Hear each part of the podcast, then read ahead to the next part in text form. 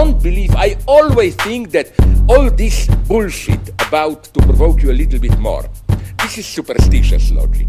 It's pure ideology. You know this ecological bullshit, like uh, Hello, welcome to the end of the world. This is Anthropocene's episode 61, and today we're talking uh, about a couple movies we're both big fans of, and this is going to be basically an hour of us doing bad Borat impressions, I think. Very nice. Uh, talking about, uh, let me let me make sure I get these titles right because we're professional. Uh, Borat: Cultural Learnings of America for Make Benefit Glorious Nation of Kazakhstan from 2006, and then Borat subsequent movie film Delivery of Prodigious Bride Bribe to American Regime for Make Benefit Once Glorious Nation of Kazakhstan from 2020. The director is maybe not super important, but Larry Charles was the first one, and Jason Woliner was the second. Um, and so yeah, this is you know brainchild of Sacha Baron Cohen, one of the great satirists of our age. Yeah, he like as popular as he is. I feel like he should be more popular. Yeah, and it, it's funny because his older stuff. Well, I don't know. Like when I say older stuff, I mainly mean like Ali G, the Ali G show, Yeah. um, which was also great. And the whole thing with Ali G, and I've heard, I've seen him talk about this in interviews where uh, he'll get whoever he's interviewing to assume that Ali is just some fuck, fucking moron, and then he like drops some heavy question on them, you know, yeah, and he just uses like basic sort of like reasoning where he's like, well, if that's the case, and then you know he'll ask them something, and then, then they don't really know how to answer. Um, but the where was I going with this? Anyway, yeah. So you're saying he needs more credit, so that's kind of what I was getting at. Is he's created a lot of characters that are really kind of iconic, but people might not be as aware of. Uh, minus Bruno, which I don't really like Bruno very much. I kind of appreciate the ending of Bruno for what I was gonna say it's uh, that's just legendary stuff there. The the final scene in the wrestling cage or whatever. Yeah, and that and that's what he's good at is getting people to sort of readily and uh, you know forcefully let their their you know darker side come out and sort of be known and let really let their freak flag fly. Yeah. Yeah, I, I think uh, part of the reason he's not more popular, even like you know, he's he is extremely famous, but it's there's this shield that uh, that most people have up where it, it's sort of like it's sort of like the uh, John St- similar to Jon Stewart, where people could always dismiss him as just a comedian, you know. Mhm. Um, and, and I think you saw that uh, mostly in terms of Sacha Baron Cohen with Who Is America, the Showtime Yes. show, where because Borat and Sacha Baron Cohen were already a, you know a, a household name, the conservatives and, and it was conservatives and Republicans that he was targeting to to show how morally bankrupt they are. Uh, they tried to get ahead of it and and uh, compliment you know Sacha Baron Cohen on being a very funny, clever, uh, you know, performer, um, and and thereby sort of def- defang the uh, satire and the commentary, the political commentary, and and like people should not make any mistakes about this. Like the whole reason these are funny is the political commentary. It's not like, oh, isn't it funny that this guy's dressing up and and playing prank. That's what they kept saying about Who Is America. They kept saying uh, pranks, like, oh, what a great prankster he is. No, motherfucker, you just said something that was ridiculous, and you should not hold office anymore. It, it's not. It's not some like objective, neutral, you know, unbiased prank. It is a political expose. Yeah, and I, I don't know if you saw this going around when the second one came out, but uh, there there was a, a weird string of people, uh, mostly kind of right wing people on Twitter who were saying like, why did Sacha Baron Cohen have to go and get political? The first one was just a was just funny because it was a you know fish out of water, you know wacky foreign reporter, and I was like, wow, I, you are so incredibly blind. What what that means is whoever said that was too young to like was not engaged in politics in 2006 when the first one came out. Yeah, uh, or they like just unironically laughed at the running of the Jew and never analyzed why that's fucked up. you know, something like that. Uh, Right. They only like the parts of Borat that are meant to be highly ironic and to pull things out of other people.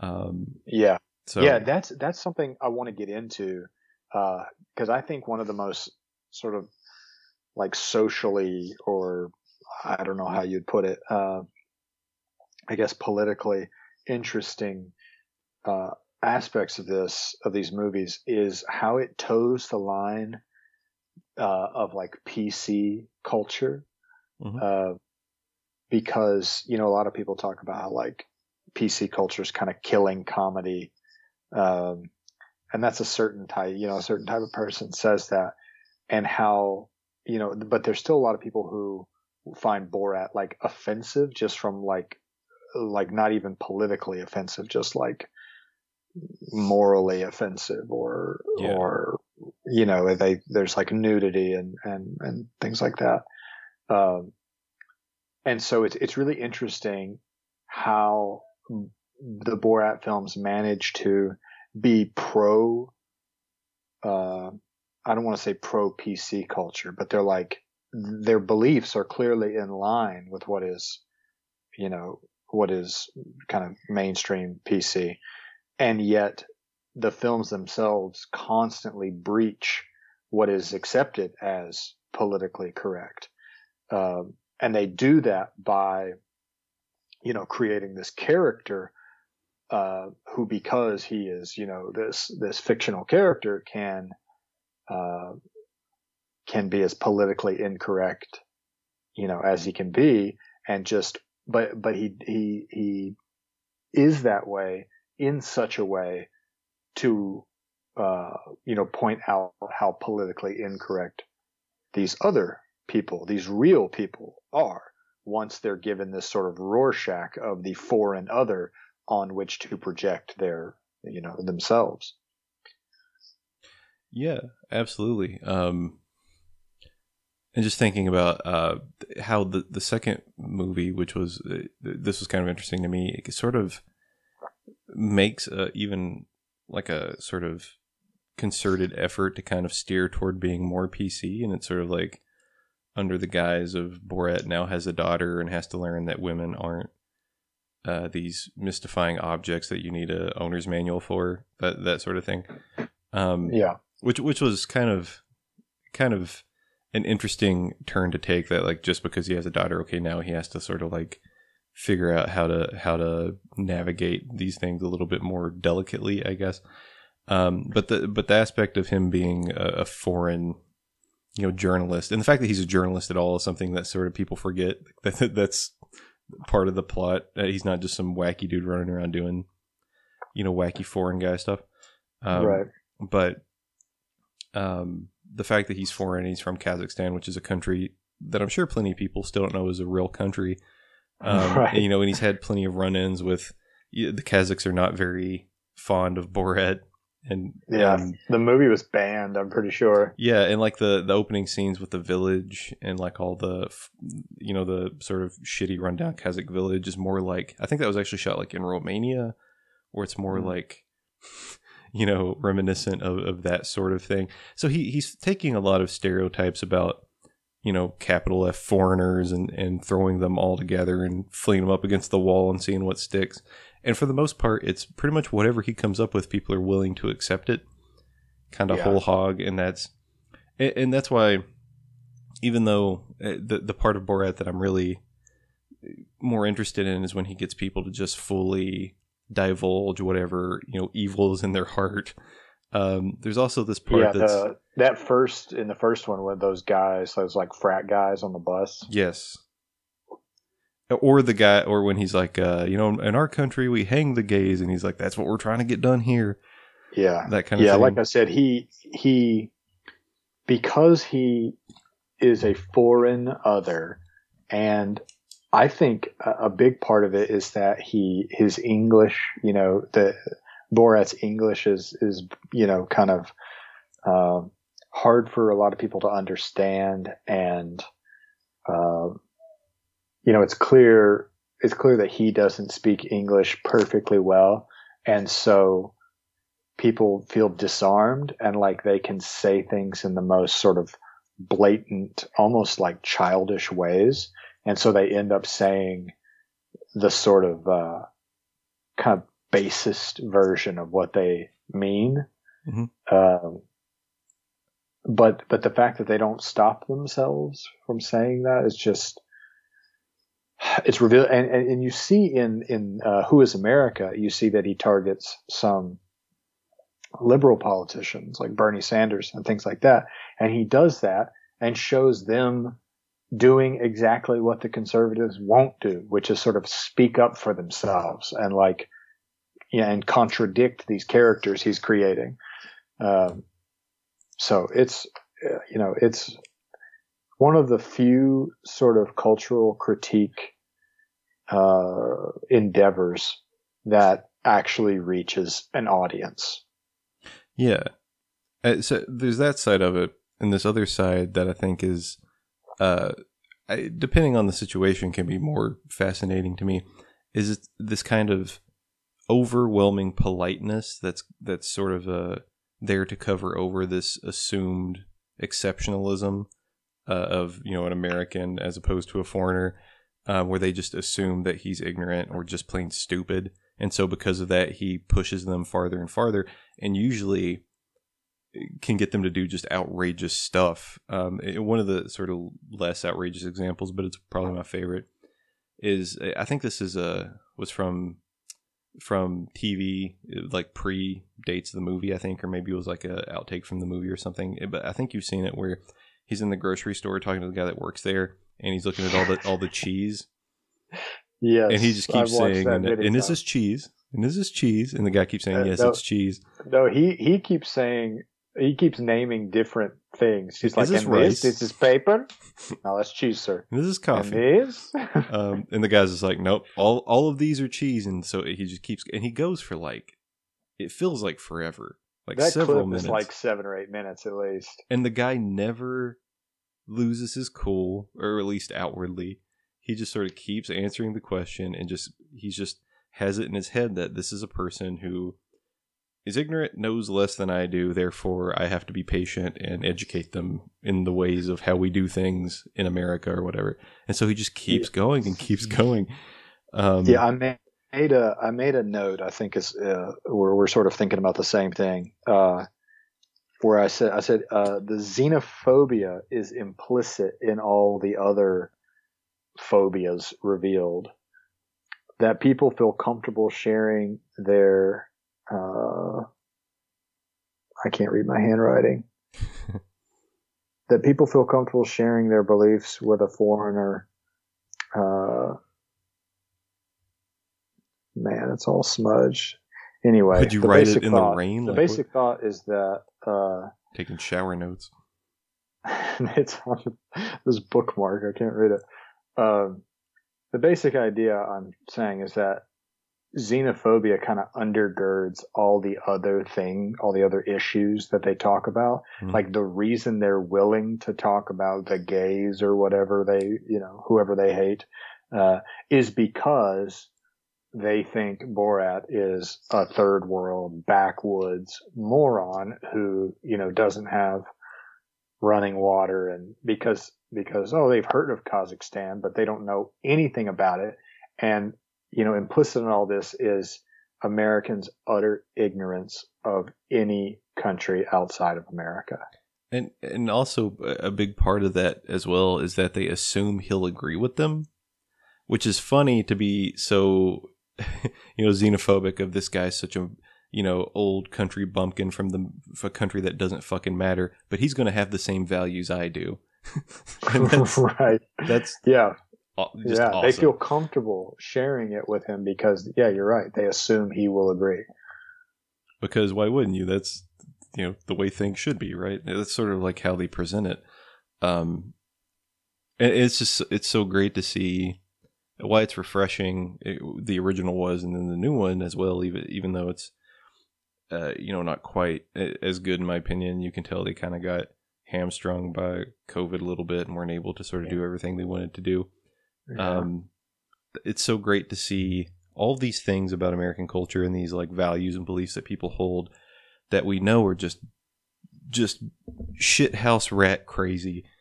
And to see them just put out there with an almost kind of like purity toward it where they, where they just sort of present it as if here's here's my belief about abortion you know whatever it may be. Here's my belief about what we should do with homosexuals and they just throw it out there with just like almost a pride. Um, mm-hmm. and it, it, when they do it's horrifying. Yeah it's uh, i went on a little rant a couple weeks ago i think about how much airtime ridiculous people are getting. And i know uh, obviously this is kind of a cliche by now but uh, trump really has emboldened ignorant, hateful people to publicly express their ignorance and hate. Um, and it's, it just seems like, I don't know if it's through the internet and social media, you know, being everywhere now that we're just getting a better sense of sort of who comprises the United States of America but it's it's a, a legitimate source of embarrassment for me when I watch the news and see elected officials. I mean, talking about QAnon and in Georgia electing a congressperson who right. Yeah, that... I mean it's it, it's embarrassing and and it scares me because when you when you grow up, you just sort of think that adults have the answers. You know, when you're when you're young, you just kind of think that everyone knows more than you do. Mm-hmm. And then the older you get, the more you realize that like everyone's just these like scared little animals doing the best they can. Oh, yeah. And the best that some of them can do is, is nowhere near enough. It's like, you know, like, yeah. Yeah. Uh, I've had this conversation with a couple of different people where it, it, I asked them the question, like, do you remember the first time when your one of your parents said something that you knew immediately was very stupid and wrong and like showed that they had a misunderstanding of something? And it's like it's almost like a Freudian like death of the father moment where you're like, "Oh my god, this person I thought eh, you know as a kid I thought this person had all of the answers and had everything under control." And then they just said some just outrageous shit I, I have I don't know if this is a good answer to that question, but I uh, I remember I was in the car driving uh, riding home from school. I was probably like ten or eleven, I guess, mm-hmm. and that song by the Barenaked Ladies, uh, "If I Had a Million Dollars," was on the radio. Remember that song? Yeah. And there's a line where they say, uh, "If I had a million dollars." I would buy you some art, a Picasso or a Garfunkel. And I had, my, my dad was, uh, you know, really liked uh, Simon and Garfunkel and he had like a Simon and Garfunkel greatest hits on, on cassette tape. So I was familiar as a 10 year old with Simon and Garfunkel and, and I knew who Picasso was. And I remember hearing that song and sort of pointing out the pun to my mom that he says, you know, I would buy you some art, a Picasso, like a piece of art by Picasso, or a Garfunkel, art Garfunkel. And I remember my mom just sort of looking over and like being like, yeah, but it was clear that she didn't get it. You know, she was just like agreeing. She was just like, cause I, I laughed and was like, oh, Garfunkel, you know, and she was just like, yeah. And, and I like, I immediately understood that she didn't get it. And, and the fact that I could like pick up on a joke that my mom didn't sort of maybe had that feeling uh, you're talking about.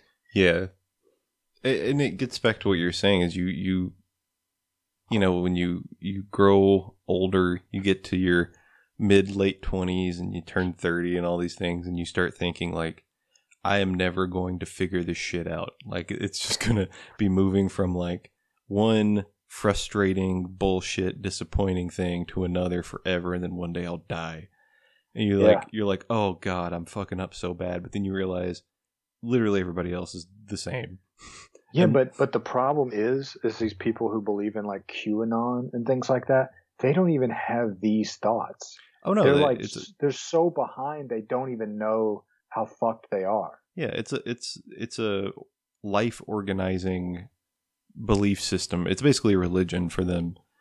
Uh, it, it's filling the space of what should be there, which are things like you know security in your life in the sense that you don't have to worry about going medically bankrupt or whatever it may be, and you have a strong or at least a present family structure or friend structure, something right. You have something to fall back in, but so much of living in not just America, but in a lot of places now is so just sort of bankrupt in meaning that people are just put plugging in whatever will work.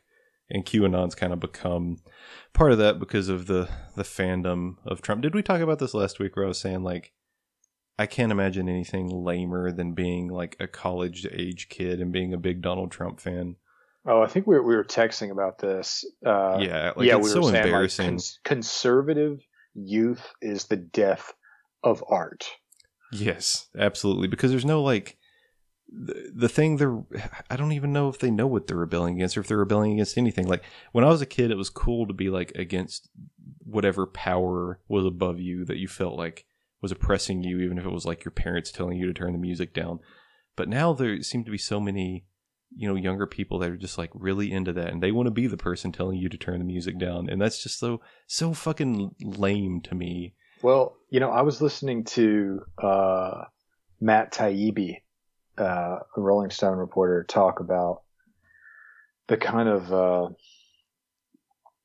drastic shift in like moral authority from conservative to liberal and how like now it's the democratic party or the liberals who kind of always want or have the moral upper hand, and it's the conservatives who are talking about freedom of freedom of speech, and uh, you know they they want the right to say whatever the fuck is on their mind, and how like just how backwards that seems from 30 years ago. Uh, you know, the the Republicans were the sort of conservative. I mean, obviously conservative, but like morally uh, were seemed more concerned with morals and you know not not saying something offensive. But now it's I mean it's the exact opposite. Uh, and so uh, maybe maybe younger people pick up on a sort of moral authority in in the left wing and want to rebel against any form of authority that they perceive. Um, yeah, maybe, but that that's so grim though. Of like because yeah, but yeah, because like yeah, look look what your rebellion consists of. Like telling people to turn their music down and like doing your homework or something. I don't know what conservative rebellion looks like. Putting Wearing on your a MAGA hat, putting on a red hat, and being like really proud that you live in the same country as Jeff Bezos, that sort of thing. Yeah.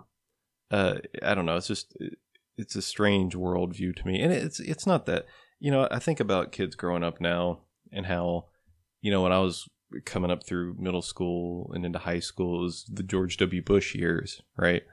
Which were different, but at the same time, there's a lot of those same sorts of things going on. Um, but I feel like maybe I don't know, maybe it seemed cooler to me then because I was younger and living through it. But like all of the punk bands I listened to were like "fuck Bush" and blood like listening to against me have a chorus of a song where they just yell Condoleezza over and over like that sort of thing seemed cool and like you know anti-establishment to me but now it's like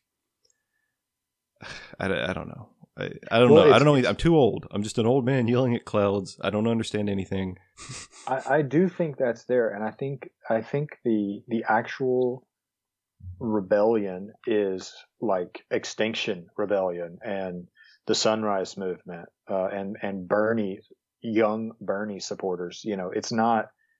Uh, uh, part of the problem with what we're talking about is that the Democratic Party is not liberal, and yeah. it's. I mean, and, and we're recording. Uh, what is it? Sunday night. So yesterday, Biden was declared the president elect.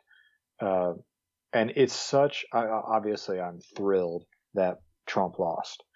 Uh, but I'm not particularly thrilled that Joe Biden is going to be the president. And it's sort of sad how happy I was, you know, initially, uh, that someone as milk toast, middle of the road as Joe Biden is, uh, is being seen as a sort of, you know, left winger.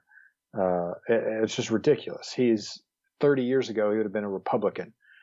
Um, well, so I was gonna say like I wouldn't even say he's like neutral milk toast, neutral milk toast hotel. I I, w- I wouldn't say he's that. I would say because you know he's crime bill, pro Iraq war, like all of these things that were just like actively exactly. catastrophic. And that's and uh, you know we've talked about this before, and everyone says this, and it's true. Hillary Clinton lost to Trump because Hillary Clinton was not a liberal. Yes. She's, it, it seems like Biden same. won for the same reason, which is weird inversion. Yeah. Uh, something you were saying a couple minutes ago, though, about like QAnon people sort of filling a a gap in their in their lives, made me think. Uh, you know how I had this thought the other day. Uh, you know how uh, some people will say they'll sort of lament the decline in Western culture of rituals and rites of passage. They, they, they usually talk about this in the context of like, uh, declining masculinity and like men yeah. aren't taught to be men. And, you know, there's, there's just no like sturdy rites of passage into different phases of life for men or, or anyone else. And I can't remember what made me think about this recently, but I had the thought that that's a, that's not true. And what is true is that all we have are rituals and rites of passage, and we don't have the much more important thing, which is like reasons to live in between those things. You know, so it's like uh, the the idea that tons of people go to church and and perform the ritual of attending whatever sort of service. But it's this, it's in a lot of cases empty ritual and the content, the substance of the beliefs or, or the actual living is, is basically empty because, because most people's lives are not informed by, you know, what they're learning or thinking about in church or what they're learning and thinking about in church is actually informed by a larger sort of capitalist ideology. Mm-hmm. Uh, and you can apply that, you know, think about the emphasis on weddings over marriage. Uh, there's just a hundred different examples of where like our, our culture values the rite of passage or the ritual over the quality of life in between those things that, and that would give those rites of passage and rituals meaning. Uh, anyway, it, just you you talking about empty lives made me think about that. No, yeah, and I, I, think that's all that's all good stuff. That's good stuff right there. Uh, but it, it, makes me think of uh, something that really kind of back when COVID became sort of when COVID hit the scene and we were on lockdown for you know too short of a time and all those sorts of things. Something I thought of was like, of course, like there's going to be unrest. People might start hitting the streets for different reasons. This was even before George Floyd and the other, uh, you know, Black Americans wrongfully murdered in the streets. Uh, but um, I was thinking about like, what's going to happen if there are just no sports? Like, people are going to lose their fucking minds. I know so many people that organize their lives around sports seasons, and you're talking about rituals, right? It's sort of like the Super Bowl is like a national holiday and things like that. And I was like, man, if Yeah. these sports don't come back, it's like the bread and circuses thing. I'm like, if that doesn't come back, I feel like whatever problems we were going to have anyway are just going to be magnified. Yeah, and like maybe I mean, but also maybe that's maybe that's what it takes for people to pay attention in in some way because Maybe. I mean, sports. I think I think it's in a Wendell Berry essay. He's talking about how, um, eh, whereas people used to learn the history of their leaders, uh, they now memorize the statistics of their particular sport that they're interested in Yeah. um, and they're more likely to know the history of a of a football team than they are the history of like the town where they live, um, which is definitely true. And so you wonder if if taking away sports will cause utter chaos or will it cause a newfound political interest is it even a good thing for these people to suddenly take political interest? Because if they've spent their entire lives worrying about football, I can't imagine their opinions are particularly evolved. Well, that's where the Trump the Trump hordes come from, right? The Chud hordes. They cut. It's basically the sportification of politics to the point where Alabama now has a senator that was a football coach and has no Yep. no experience or or you know anything qualifying for him for the position. Uh, there there was a great uh, article uh, that a, friend of mine sent me that was former Auburn players talking about how they felt about Tuberville running for Senate, and they were all like so disappointed and like they were like, I can't believe he's doing this after he sat in so many the homes of so many like young black men and like told their family that he cared for them and would take care of them and all this sort of stuff. And he's like, I can't believe he would do this. Uh, but now you know what? He has no president to uh, kiss up to, so fuck you, Tommy. It's a shit show out there, man. Yeah, at least, that's, at least it. That's the thesis. now. That's a good thing. dude uh, you say that so uh i was uh we were trying to do some early christmas shopping because we are doing christmas early for different planning reasons and uh so i was like well we'll go look at like actual stores because trying to get anything shipped from anywhere is kind of a huge pain in the ass now and i was like i, I feel somehow morally better if i just go to the store and buy it myself and like put my own life at risk as, as opposed to some warehouse worker and so we go to Walmart, and Walmart has actually been, at least here, one of the safer places. I think because the the mask wearage is like, you know, high ninety percent. Like every time we go in there, almost everyone has a mask. Everyone stays away from you, that sort of stuff. But we went the day after, uh, or I guess the day that they had announced Biden won, and every white person over the age of 30 like except for me was just like literally and metaphorically mask off like didn't did not seem like they gave a shit um like whole families with their kids just no mask just walking around uh it's so it's it's basically what most people think Walmart must look like anyway but that has not been the case for the past few months Wow, that's weird. Uh, yeah and maybe it was just a bad yeah. day but it was it seemed like an eerie coincidence Yeah, I, Jensen and I were talking how, you know, it's one thing for them to wear a mask when their fearless, when Trump supporters, their fearless leader is in the White House, uh, you know, pro, uh, being, at the very least, being skeptical, uh, and at the worst, like insulting masks. Uh, but it's a, it's another thing when it's not their guy in a position of power when Joe Biden, the liberal, radical, left wing socialist that Joe Biden I is, wish tells you to wear a mask, they're they're definitely not going to wear a mask.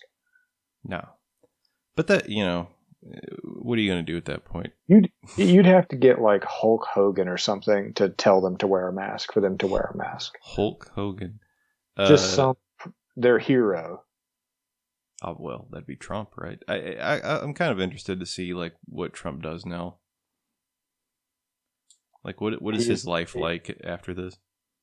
Republicans are making asses of themselves, and I at this point, I just kind of hope it continues because all they're going to do is further damage to the Republican Party.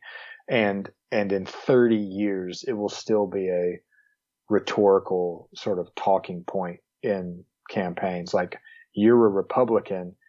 Uh, you supported this person who tried to subvert American democracy.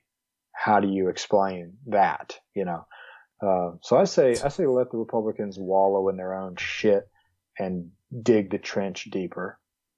Uh, it's cute that you think in 30 years everything will still be working in the same way. Well, I'm not sure. It'll be more like uh, like idiocracy or something. I'm sure they'll be like like Hulk Hogan will be the president. It, will be like a Futurama. It's just Hulk Hogan's did, head in did, a jar. Did, yeah, did Hulk Hogan die? No, no, right? No way. Not the Hulkster. No way, brother. No way. Somebody else uh, famous. Oh, was uh, Alex Trebek died today. Sean Connery died a couple days okay. ago. For a second, I was like, "Are you telling me you confused Hulk Hogan and Alex Trebek?" No, no, he's uh he's uh sixty-seven years old. Okay.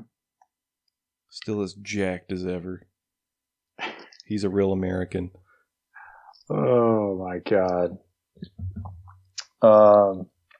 Okay, let's talk about what's what's changed since 2006 to 2020, you know, in terms of, of what, uh, what Borat sets his sights on. Yes. Well, I don't know. It's, it seems like it's mostly the same kinds of targets. Yeah, there's there's a lot of similarities. I think, uh, especially in like the the ongoing jokes about women Mm-hmm. you know, and, and, you know, can they drive cars and, you know, you keep them in cages and things like that. Uh, but I'd say the biggest difference, and it's maybe a way to show, uh, at least a, a, little bit of progress. Uh, you see the two like QAnon, you know, conservative dudes that he quarantines with, uh, explain to him how you know women have brains and they can think the same thoughts as men and drive cars and you know they have muscles just like men have muscles and they can do things. Uh it, it's it's like that's the one it, it's like the the film is saying like even these guys understand this. Uh so maybe there's been at least a, a smidge of progress in you know, compared to 2006 when everyone was just a shit show on everything. Uh, there's, it seems like there's, that's just a, at least a little ray of progress. Yeah. Uh, but, but then he, uh, there were some scenes that to me were like, they could have have easily been in the 2006 movie. So, for instance, the uh, the the abortion or the you know she swallows the little baby toy on top of the cupcake and they go to the clinic. And uh, it's very much like a one of these what do you what do they call them? I think there's like an actual name for this like group that does this but it's like a clinic that's designed to get you to keep the baby instead of having an abortion. Yeah. um and to me that was like you could that scene could have been from any time in the past 20 years and I'd be like, yeah, it fits fits perfectly. Yeah, I th- I think it was also in 2006 when that documentary Jesus Camp came out. Did you ever see that?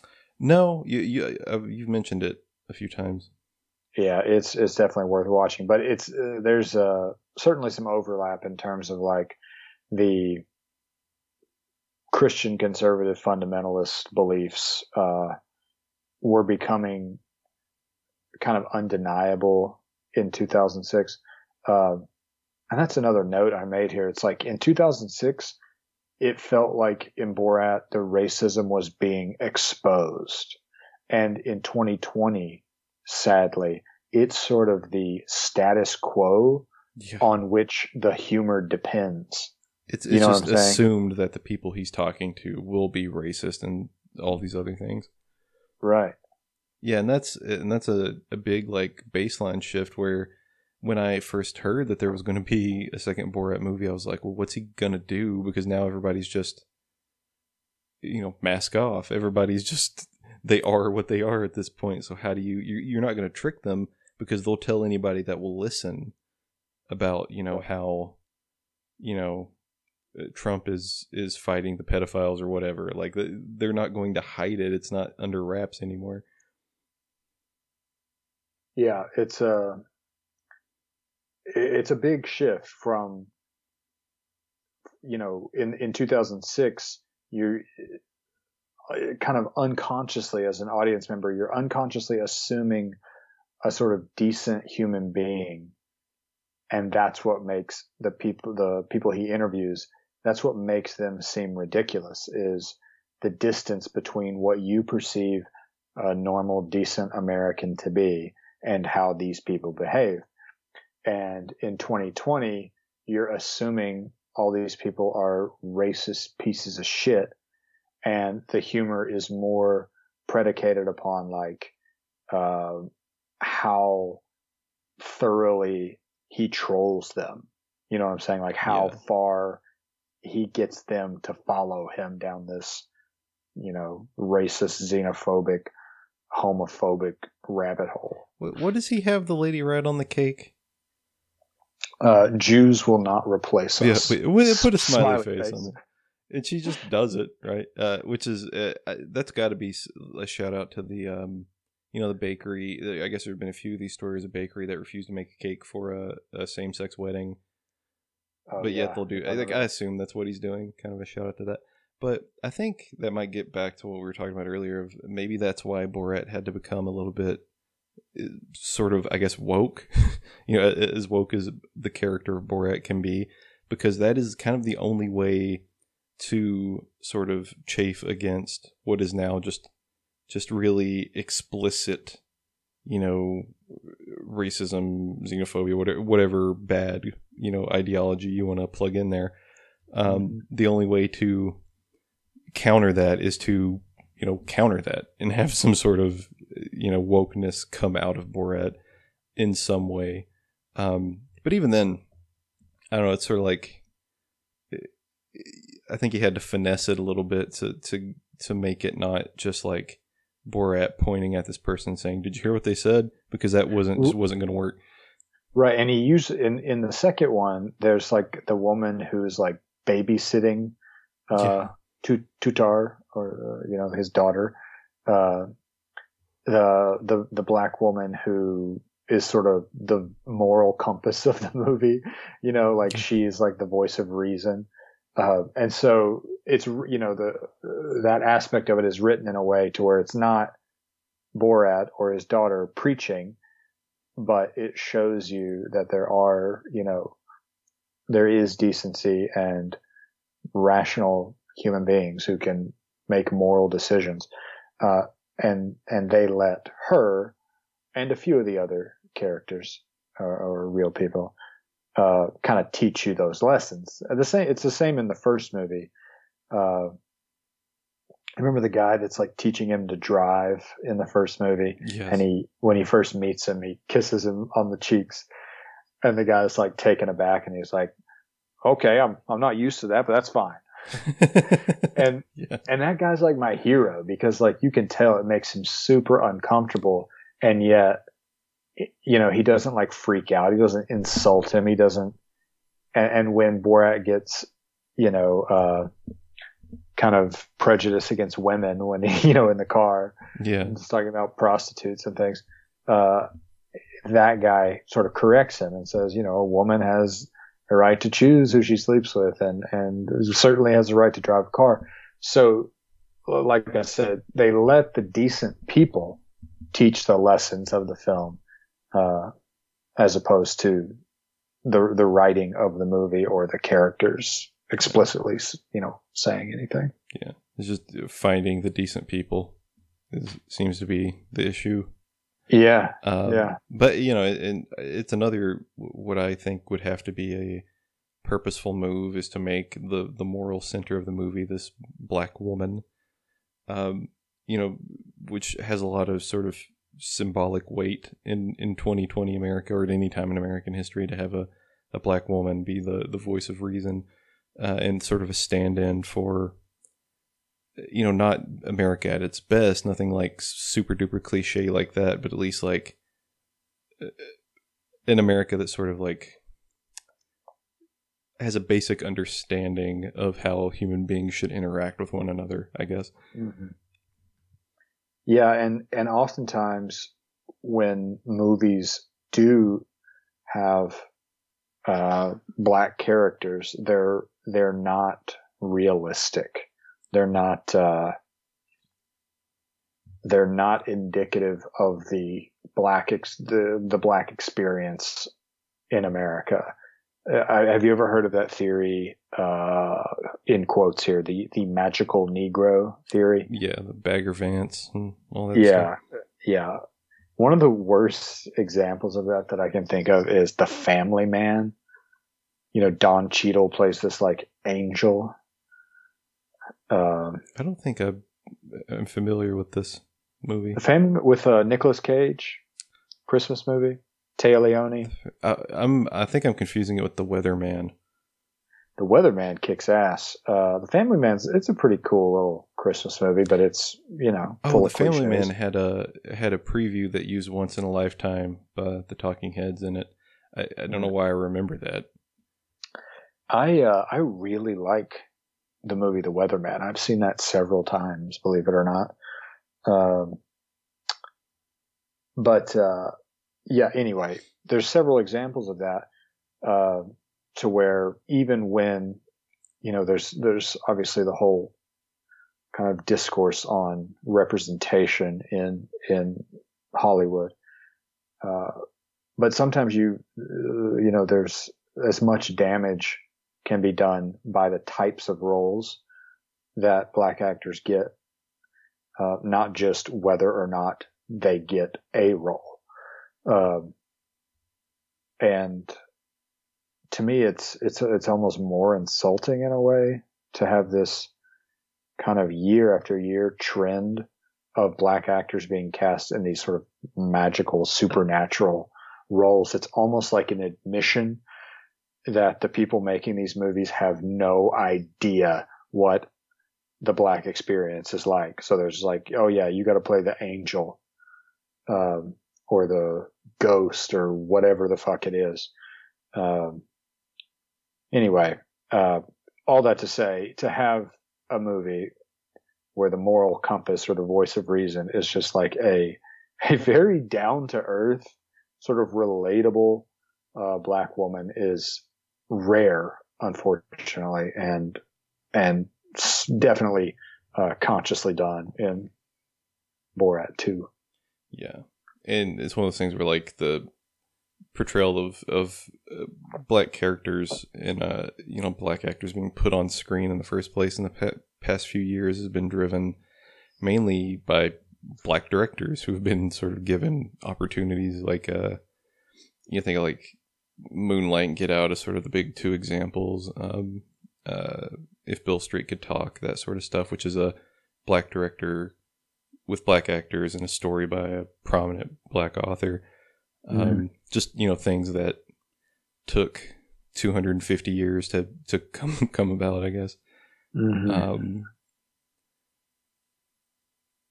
but yeah, I saw somebody, I can't remember what forum or something I was reading talking about how the Criterion collection doesn't have enough, you know, uh, sort of black directors in their, in all their collection.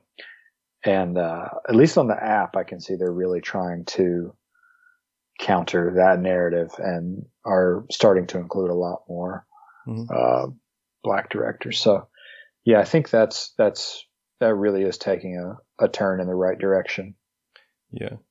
And you know, I'm a, it's one of those things where like no matter what I say, I'm just going to sound like an ignorant asshole. But not Yeah. that not that there's not black cinema from the previous decades, but it, not maybe not like at the the uh, major studio, you know, winning yeah, but Oscars. and, but e- level. even that, there's sort of there's sort of the same. It's the same with women. There's a kind of tokenism. You know, you say, you know, someone says, "Oh, there's there's women directors," and you're like, name them, and they're like Sofia Coppola, and Yeah. that's it.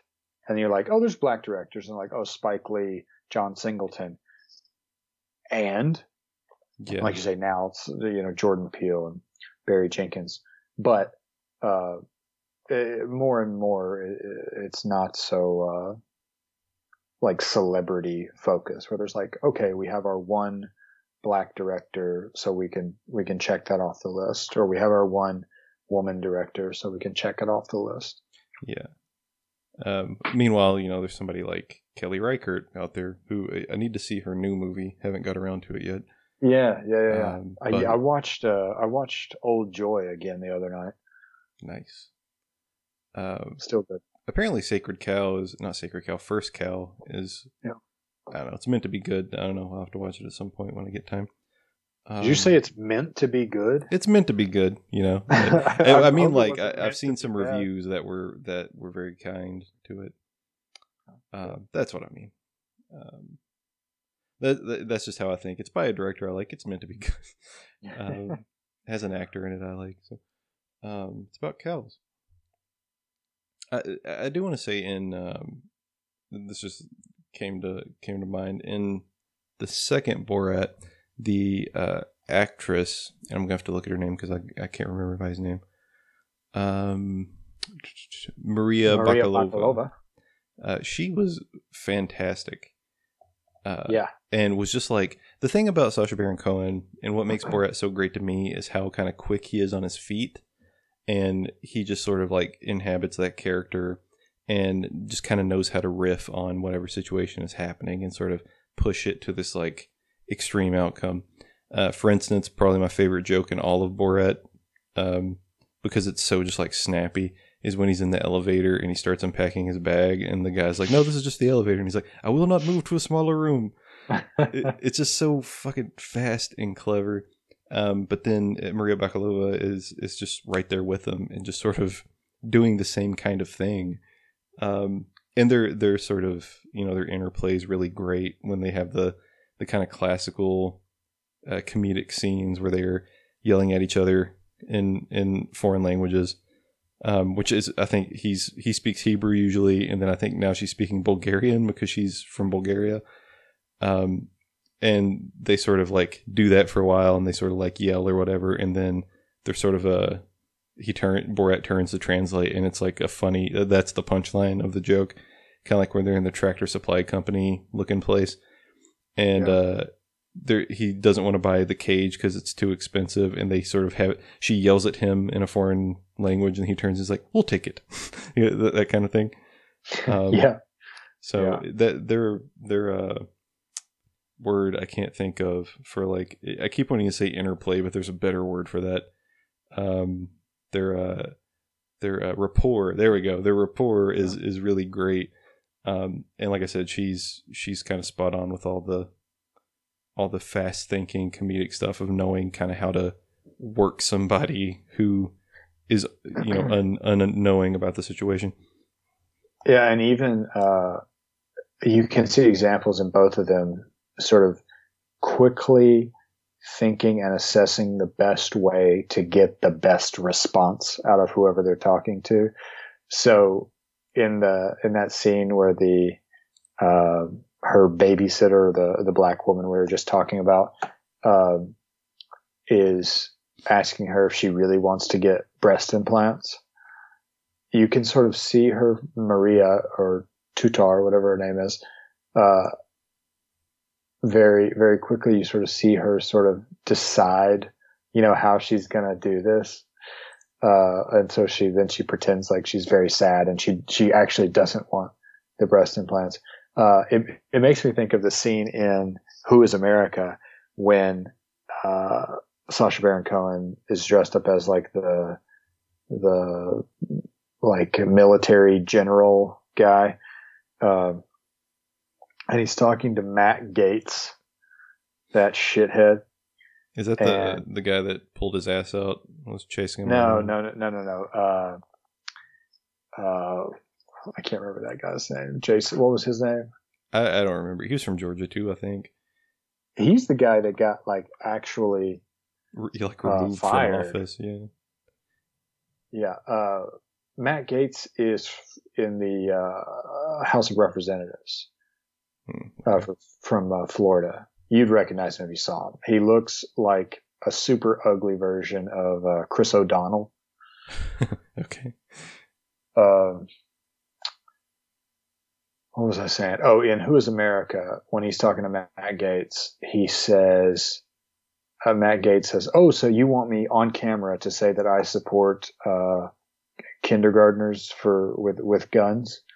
And you can sort of see Sacha Baron Cohen kind of think, "What's the best response to this?" And then he just goes, "Yes." uh, and and just and knowing that that is the right answer ba- based on the character he's playing, the same way uh, Maria Bakalova sort of understands the best response in order to get the best response from who she's talking to. Yeah, you just have to be so sort of quick on your feet and like really understand the context and uh, and understand other people. Yeah, and that's what you know. Both of the actors are so good at. Um, you know, and Sacha Baron Cohen is just good at in general. Um, it's so great to watch. Like uh, after the second movie, I guess maybe leading up to the second movie, I was watching old interviews where he would go on talk shows in character. Um, and and just how like great those were, and even now, I think uh, him and uh, Maria Bakalova went on Kimmel yeah, I saw character. it's like a 15 minute clip where he ends up getting Jimmy Kimmel's pants off. Yeah, um, and it, it, you can sort of tell like she's yelling what she wants at Borat, and then he's just sort of like, you know, putting two and two together and figuring out what's a ridiculous thing that I could ask. So he's like, "She wants your mm-hmm. pants." Um, so I, I just really appreciate how how quick they are without without it sort of without it sucking. I guess is the, the easiest way of putting it. Yeah, yeah. Um, if there's one aspect of Borat that troubles me, especially the second one, it is there. There's a scene. I think it's when uh, Tutar has the. Uh, she's just pooped out the baby, essentially, um, and they're filming in a public restroom. Mm-hmm.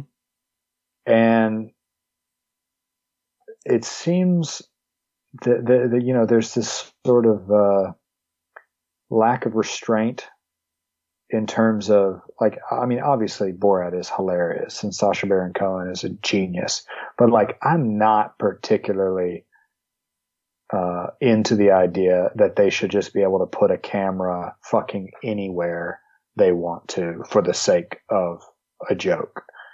Uh, it it reminds me of that. I think you sent me a, a, a lecture from somebody talking about The Office and how the sort of documentary style of The Office has a sort of more insidious uh, effect, whether it intends to or not, sort of normalizing uh, camera intrusion into everyday life.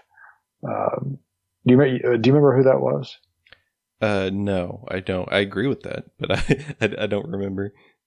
I'm pretty sure you sent it to me. It was about it was about like, uh, you know, the the Patriot Act and and the Office. Yeah, it, it is uh, telling that they they come around uh, or they come about around the same time and in the office yeah. the and there's even like there's a very minor plot point in the office where they get mad when they find out what has been filmed over all these years but it ultimately comes to nothing more than them being kind of pissy for like 20 minutes of an episode um so it, it, there's a lot of stuff that i find problematic about the office but that that's definitely one of them yeah and and obviously you you know it's real in uh in these instances with Sacha Baron Cohen's projects where, like I said, it's hilarious. It is biting satire and political commentary. I'm glad it exists, but that does not mean I will just like sign off on like, like, can you like, can you imagine going into learning that a gas station restroom where you went to take a piss, there was someone filming in there and that like secretly filming to where you didn't notice? Like that would freak me out. That's showbiz, baby. it shouldn't be. No, no, I, I, get what you're saying. That's my biz, not showbiz. uh, and I do think like I, I think about that sometimes because there are plenty of scenes. And how does he get like releases for stuff like this? For people to appear on screen, you know? Yeah. You That's know, it's interesting they they blurred out the uh, faces of those people who like did the Hitler salute at the Trump rally. hmm Uh, that was the only time I've seen him like, Oh yeah. Let's Pro- make sure protect- we protect the Nazis. yeah, Um, I did I did see something where um, the old lady who he the elderly lady that he speaks to, uh, who was a Holocaust survivor, where it was like I, I I don't know what of this is true, but apparently it's the only time he's broken character beforehand to tell her you know this is a bit.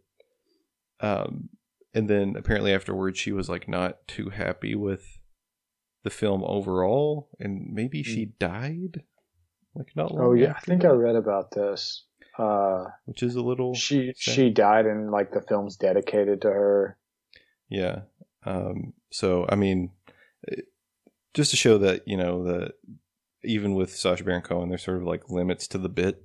I guess he doesn't want to, you know, directly insult a Holocaust survivor uh, for the for a laugh, right? And and then the, she's sort of used as one of those, you know, one of the good ones. It's sort of like her and the babysitter lady and like the fax guy, who's like my favorite, probably my favorite part of the whole film, where he just is writing. Bill, It's like, think, "Sup?" is it Bill? Oh no no no! I'm thinking of the uh, cell phone guy. Oh yeah, the cell phone guy. No, the the old uh, dude writing the fax is like, "What do you want to say?" Sup. he he uh he sent you a picture this time. Um, just like good-hearted people, just like I try to make a buck. Um, but yeah, the invasion of privacy stuff is something that I feel like most people won't even notice. They just, I don't know. It's interesting to think about like how how little that matters to people, especially with like reality TV. And I'm thinking specifically about like reality shows. So, uh, we've got well, I'm trying to figure out how to say this without making myself sound like an enormous asshole. Um, started watching the the Bachelor universe, The Bachelor and The Bachelorette, and I don't like it, but Lava enjoys it. really? Yeah, and and Lava enjoys it, and she also watches 90 Day Fiance, which I fucking hate. And um, so in those shows, there are always scenes where it's like the couple like in bed under covers, like making out hot and heavy, and they're like the dude's shirtless, and I'm like, what happens? Like, what is the end of this? Are they just like, hey guys, hey all of you camera crew, can you leave the room so we can fuck? Can you go in the living room? Like, it's just fucking so strange to. I don't. I, I can't. I can't imagine being in that situation and not having a mental breakdown like 12 hours into it of like I have ruined my life. Yeah. Um, and we get as as people have greater access to cameras through phones and pictures and videos become more and more normalized and don't get me wrong i know i'm like 14 years late to this conversation but um you know as as it be, becomes more normal for individuals to have access to these types of recording technologies it's just going to get worse and worse, um, where we become more and more comfortable with, oh, it's normal to be filmed accidentally or surreptitiously. Um, and I, I don't know. I feel like an old man on, on this topic. I'm just like, fuck that. Do not take my picture unless I tell you it's okay. Yeah. Although, you know, I will say if you want to learn about like American, like contemporary American courtship rituals, you should watch The Bachelor. Um, and how just like interactions between not just the sexes, but just people in general seem to be at a like weird primal level that I'm just very uncomfortable with. Um, and the new season of The Bachelorette was all shot in a bubble because of COVID, so it's even weirder because there's no one else around. it's just like however many guys and the woman, and all the guys are just like instinctively broing out. uh, it, it's it's kind of fascinating to watch. Like you can learn a lot about human behavior and, and like social construction by watching that. My favorite thing is just the central conceit of all of these guys are here because they're madly in love with you and want to marry you and be with you for the rest of their lives. And then in the new season, the Bachelorette like decides to end it early because she found the one that she loves already, and they like get engaged and leave, and they have to bring in a new Bachelorette, and all the guys are like, "Okay, never mind. I'm madly in love with her, and I want to marry her and be with her forever." They just like turn on a dime. It's it's fantastic. Yeah, it's just I do, my it's drive through love. It's great. I, I don't I don't believe that you know it to me i'm so skeptical of the whole process like it seems so orchestrated to me that i i'm skeptical of whether or not i can learn anything except about like what producers think will be you know good tv oh yeah it, it's it seems it seems to me more indicative of like what producers think will sell as opposed to like how human beings behave Oh yeah, it's completely fucking orchestrated. Like there, there's nothing happening that's not like designed to be seen. Um, but that's what kind of makes it compelling. Of like, it's so artificial that it's like you come out the other side of being like, do I care about these people?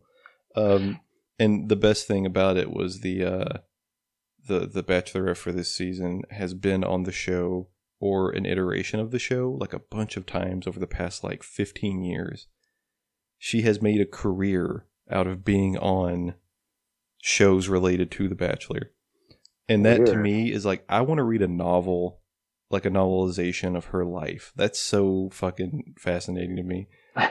That's such like an American success story of like I am known for being on this reality show. Yeah, that would be an interesting story to hear because does she like, you know, adopt a new sort of character personality for each appearance? Or she yeah it's like you know, i think she i think she's like her thing now is that she's like older and wiser and she's a phoenix rising from the ashes and all this sort of stuff and and it's just like eh, because I, I, I know there are people out there i know at least a couple of them personally who have followed her the entire time and they like know who she is they know her story they like they get when she makes a reference to something in the past and that is like it's like when i was a kid and i would watch professional wrestling if my like mom had asked me to explain something like who's the undertaker and then i like explain it it's the same thing but with like a real person that's just like out in the world. Uh, speaking this is really weird and kind of off topic but speaking of reality television I pulled up Matt Gaetz's uh, Wikipedia, and here's a little tidbit about Matt Gaetz, uh, representative from Florida. Gaetz grew up in a house that was used in The Truman Show, a film about a man who was always on television. As of 2018, his parents still live in that house in Seaside, Florida. A sign on their white picket fence says The Truman House. That's so weird. A little tidbit for you. Well, connections, man. What do I say? Like here at the show, we have nothing if not intertextuality. oh my goodness. Uh, but yeah, when it comes to Borat, like I don't, I feel like we've kind of hit the main, the main trends that are worth mentioning. Yeah, I mean, uh, obviously, we're not just going to sit here and explain the jokes because uh, they're all good. And I, I will say this, uh, not to end on a bum note. I I do, after watching it the second time, I do think that Giuliani is acting ridiculously unprofessional and creepy and weird. I don't think he was grabbing his dick though. Yeah, I don't either because like who would grab their dick like that? And and like it, if if you watch it un, with the understanding that he's reaching for a microphone, like it looks like he's reaching for his microphone. Like I said, he's being a creepy bastard, and he probably has, you know, he, he probably thinks he's about to get laid. Uh, but I, I, don't think he's like grabbing his dick. Yeah, like I don't, I, I don't either. I like you said, like it, it's enough that he was there and like saying the things he was saying and just being an old creepy bastard. Yeah. Uh, but I, I don't think he was like trying to hurry up and whack it under his pants or Yeah. anything. Yeah, I mean they were. Was that you think that was the Four Seasons they were staying in that hotel room? Is that a reference to the the Philadelphia thing? it wasn't the Four Seasons. There was uh there weren't any like uh lawnmowers around. Yeah, there's no That mulch. such a great thing. It's it's pretty fan. It's sort of like one last hurrah, you know, getting the gang back together to do some dumb shit. So good. I can't believe they went through with it. Like when you realize that your press conference has been scheduled at a landscaping company, uh, you cancel or you reschedule. Did you ever watch Veep I have not. on HBO? no. You should watch it because it's it's really funny and, and clever. I hear but things. that's literally like a storyline that would have been on Veep. It's so good, and and to go out like that is just like, ugh, so great. Well, I mean, I'm sure he's not. We'll see more of him in the next few weeks. I'm sure, but Yeah, like I said, I just hope they they dig their grave as deep as they can. Yeah, I don't know. We'll see. Like it's it's gonna be like I, I don't know. I remember when Obama was president, and I knew people whose parents literally thought he was the Antichrist.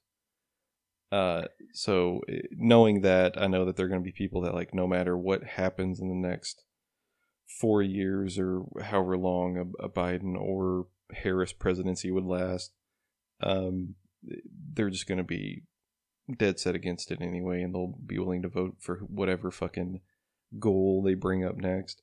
Have you heard of these people talking about how you know they want to leave the country?